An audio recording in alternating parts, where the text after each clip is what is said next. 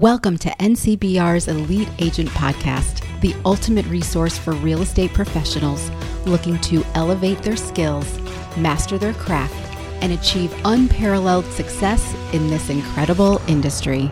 Welcome to NCBR's Elite Agent Podcast, your ultimate resource for building your business in the real estate industry. I'm so excited to be here today with Chris McNally of Sayer, Regan, and Thayer, an attorney office here in Newport, Rhode Island. And today, Chris is going to talk with us about maritime, coastal, CRMC issues as we help our clients buy and sell real estate. So, Chris, thank you so much for being here with me today. Oh, good morning. Really happy to be here. Uh, interesting topic, and uh, I think there'll be lots to talk about. Great. Okay, so let's get started. I just have a couple of questions that I want to ask you today. So, first of all, let's start with this. So, what is the process for purchasing or selling coastal or maritime property? Okay, yeah, the the process for buying a coastal property not really terribly different from buying any property, uh, and and understanding what and where you're looking to buy is really essential. Um, there are a couple of added elements that you might have to deal with other than or that would be different from buying a non-coastal property because there are certain agencies that have jurisdiction over properties that are near rivers or the coast. Okay, great. And so that sounds like there's probably some due diligence that needs to be done in there when when we are helping our clients with this. So, what are those due diligence factors that we need to take into consideration when we're helping somebody buy or sell a property on the coast? Right. So, uh, as I mentioned, there are a couple of agencies in Rhode Island that have may or may not have jurisdiction over a coastal or riverine property, and those two agencies are the DEM, Department of Environmental Management, and Coastal Resources Management Council, or the CRMC. Um, DEM typically has jurisdiction over any freshwater uh, wetlands or rivers that might be on a particular parcel. And the CRMC, the Coastal Resources Management Council, has jurisdiction over the coastal components. And that interestingly includes freshwater wetlands that sit within approximately 200 feet of the coast. So for a coastal property, more likely than not, we're going to have CRMC jurisdiction, and we'll talk about that in a little bit more detail in a second. But it's possible that you also have DEM issues on a coastal property. So sometimes it's both. So you, we already know that we've got zoning and municipality things to consider, but with the coastal properties, we also have to think about CRMC and the DEM. CRMC's jurisdiction extends, generally speaking, 200 feet from a coastal feature. All right, and a coastal feature is typically defined, um, well, I take that back, can be defined by a, a very obvious prominent feature on the property, like a bluff, um, or it may be a little bit more vague. It may be the determination of a wetland edge or something of that sort on your property. So it may not be readily apparent just looking at a parcel where that 200 foot line ends. Um, so part of your due diligence is to try and understand where that might be, whether or not jurisdiction exists for those other agencies. Um, and it's important. It's it's really a big piece of the puzzle because CRMC has the ability to issue notices of violations and fines, and and they can act. They have power in the courts to make people take things off of their property if they're there without the appropriate permits. Okay, great. And yeah, I mean, I, I have dealt with the coastal properties and have had to deal a little bit with CRMC and some of those issues where I know I had one property where DEM did approve and give a building permit. They were able to get their ISDS, but then coastal came in and kind of shut it down and would not allow them to to get that assent that they that they were seeking. And so um, we talked a little bit more in depth about CRMC. Anything else to consider as far as like the DEM goes and anything that that they might have jurisdiction over that's a little bit more involved? Well, yeah, that's an interesting question. A little bit more involved. The area that I see a lot of times is properties that are not on city sewer. So, for example, properties that are on septic systems. Um, you know, the on site wastewater treatment facilities, those all sit within the DEM's jurisdiction. So, knowing if your property is on city water, city sewer, or well and septic, or some combination thereof, uh, is really important. And you know, certain things are more important to certain buyers. Um, some people don't want to do anything to do with a well or septic system; they're insistent on being on cities, on city sewer and water. Um, again, it's just a matter of understanding the property that your client's looking at, so they can understand this is for me or this is not for me.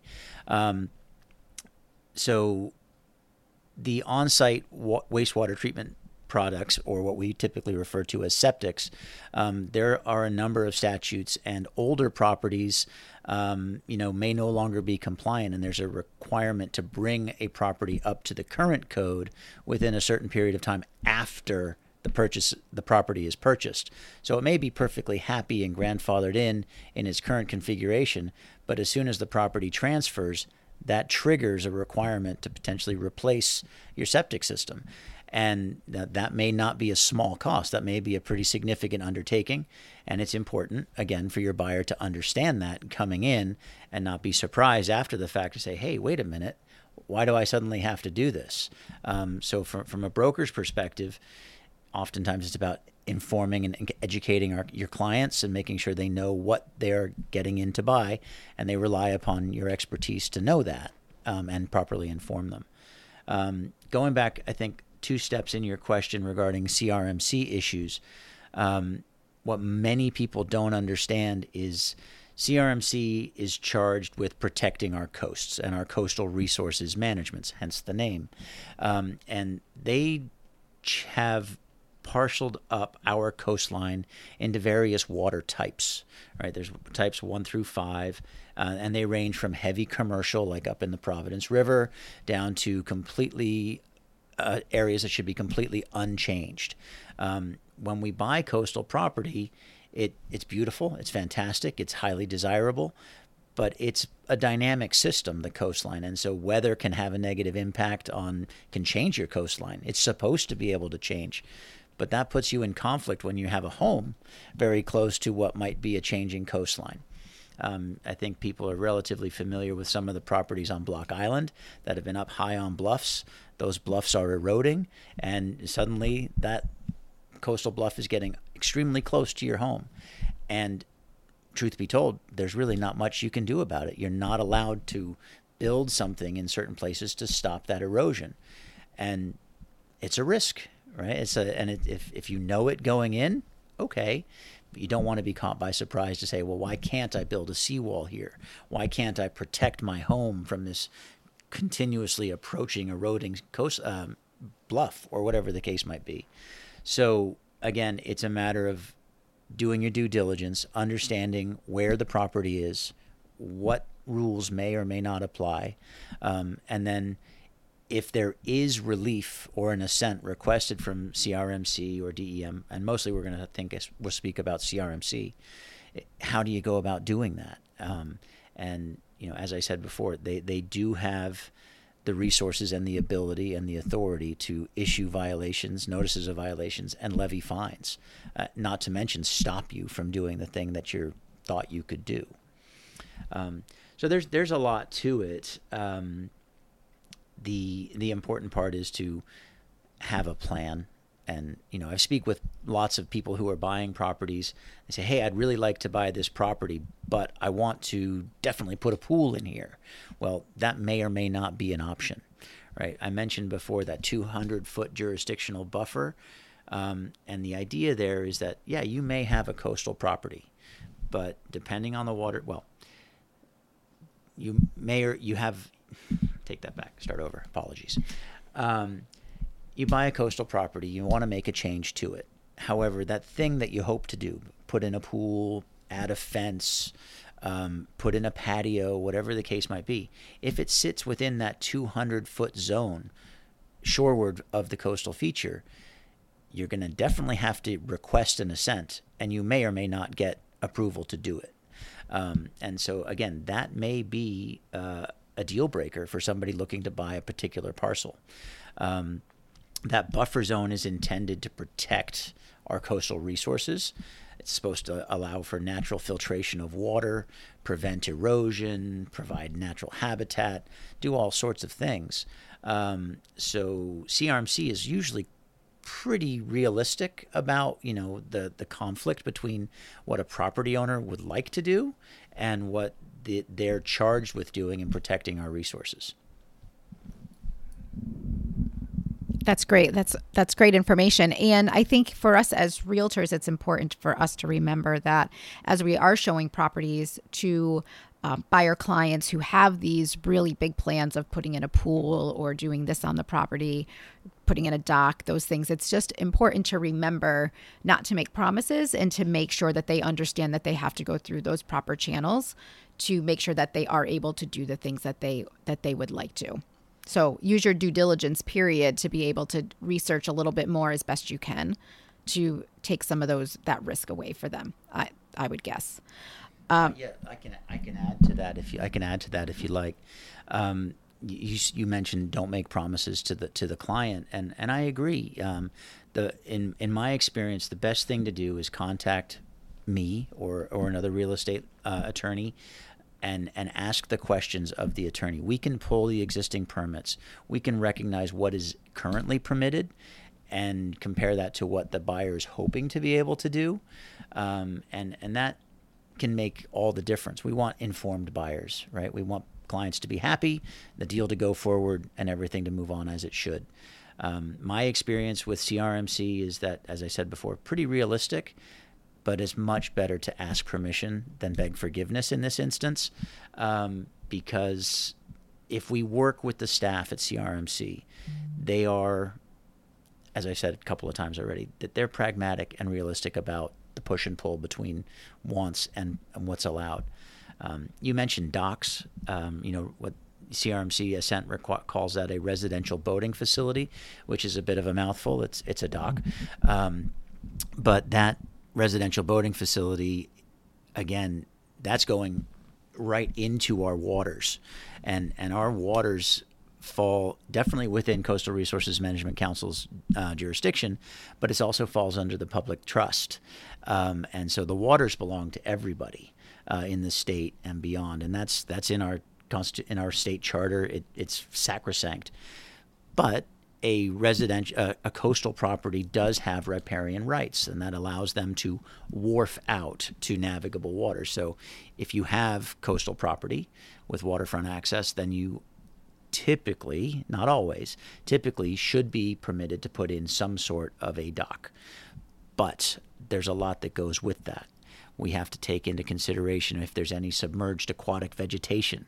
You have to get a survey for what uh, what the grasses might be under the water, which for most buyers aren't necessarily something that we're thinking about. It's just, oh, it's the bay, and I want to put a dock out there.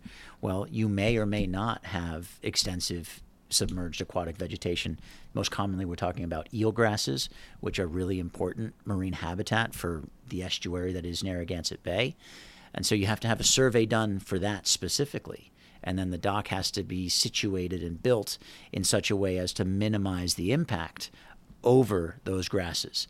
Um, and it's a, it's a real process, and it involves, you know, uh, marine engineers, biologists, um, construction specialists, to to come together with a plan, uh, and working with the buyer with the attorney who's probably going to put the petition through to CRMC uh, and working with the engineers who are going to do all the detailed site plans and drawings, the biologists who are going to provide the the survey for what the density of the seagrasses are.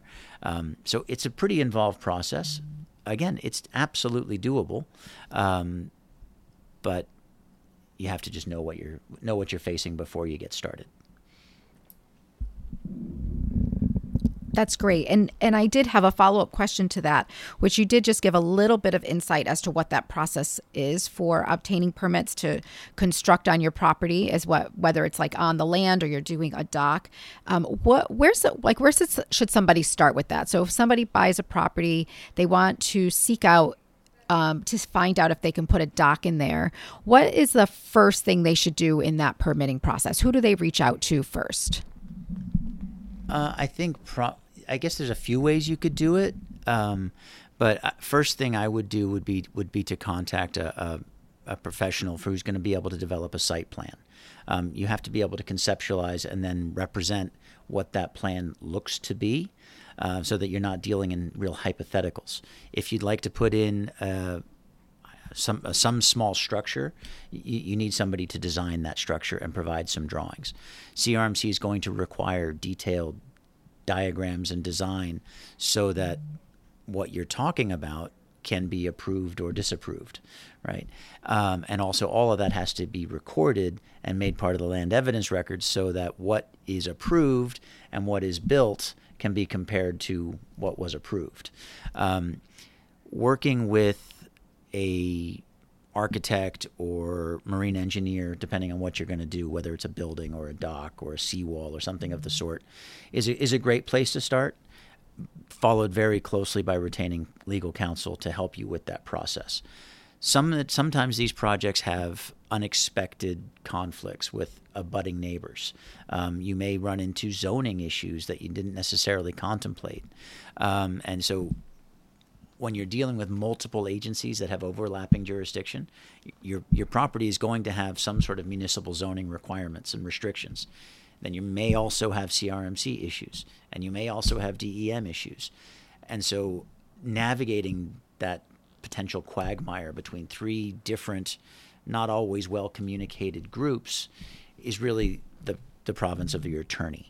Um, and so it, it, makes a lot of sense to get us involved as early as possible.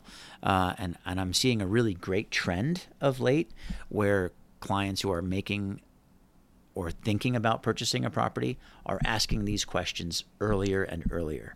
Um, in the long run, it's definitely the most cost effective way to go at it um, because if you go at it the other way, you're going to end up hiring us anyway to fix something that you've already done.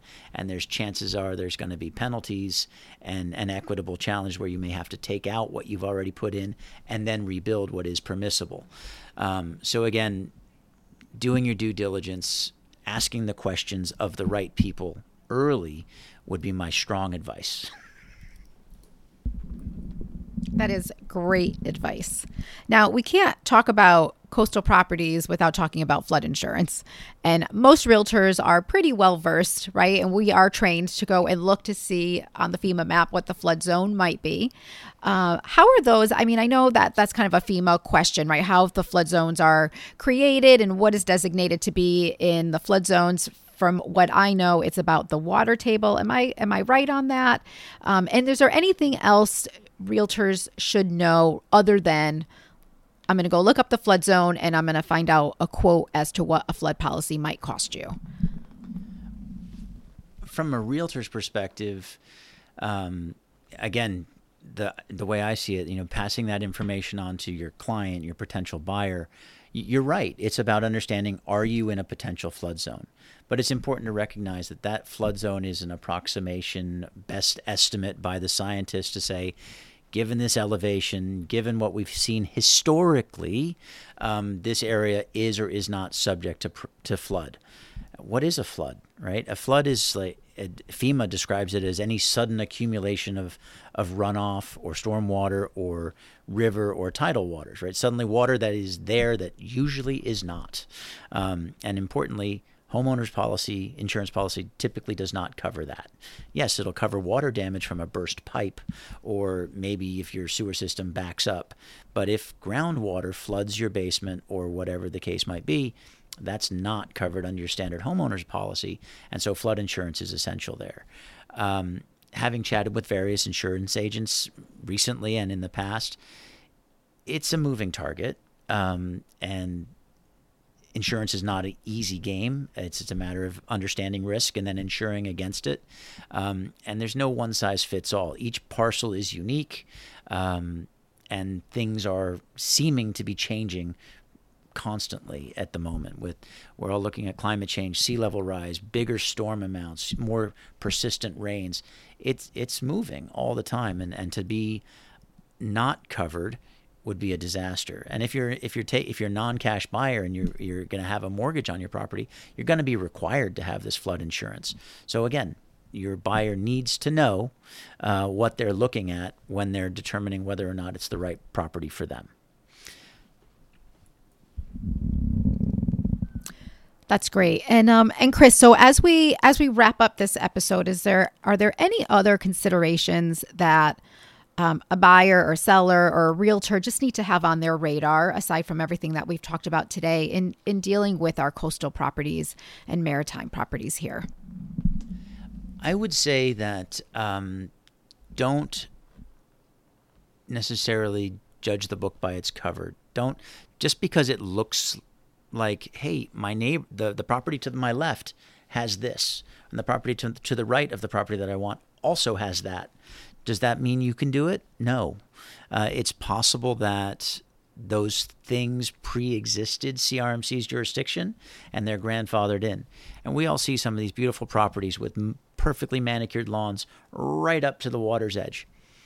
That's not really realistic to do on a property that is currently vegetated. Um, CRMC is almost certainly going to say, no, you cannot clear cut this um, because we need the buffer. Um, so don't just say, well, they did it. I should be allowed to do it. Um, CRMC does monitor and look. Um, they have an enforcement arm. Uh, they're not necessarily out to get you, but they have a task, which is to preserve our coastal resources. And so that they do it. But aerial surveillance, Google Earth, whatever the case might be. If there was 200 feet of trees and shrubs, and now it's uh, looks like a golf course, they're going to notice, and and you will get a notice of violation at some point. May not happen immediately, but it will happen. Um, and and then what ends up happening is you have to remediate. You have to either allow it to regrow, or you actually have to physically, actively go and replant it, um, and that can come at a pretty significant cost.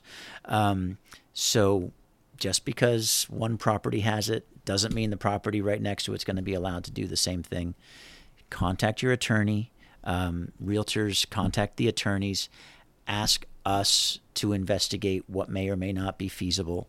Um, I think it's we have experience dealing with the with the agencies. We have connections with the agencies. We know people we can ask um, what's going on. We can. I mean, everybody can pull the permits. They're a matter of public record. But interpreting what they actually mean for a particular parcel, it, it, it really should you should chat with the attorney on it. Thank you so much, Chris. This was so eye opening and it was really great information for realtors and information that we can pass on to our buyers and our sellers so they also understand what a buyer might be facing when purchasing their property. I want to thank you all so much for joining us today on our podcast. We really love sharing these topics with all of you. We look forward to being with you again for our next topic. And until then, be well.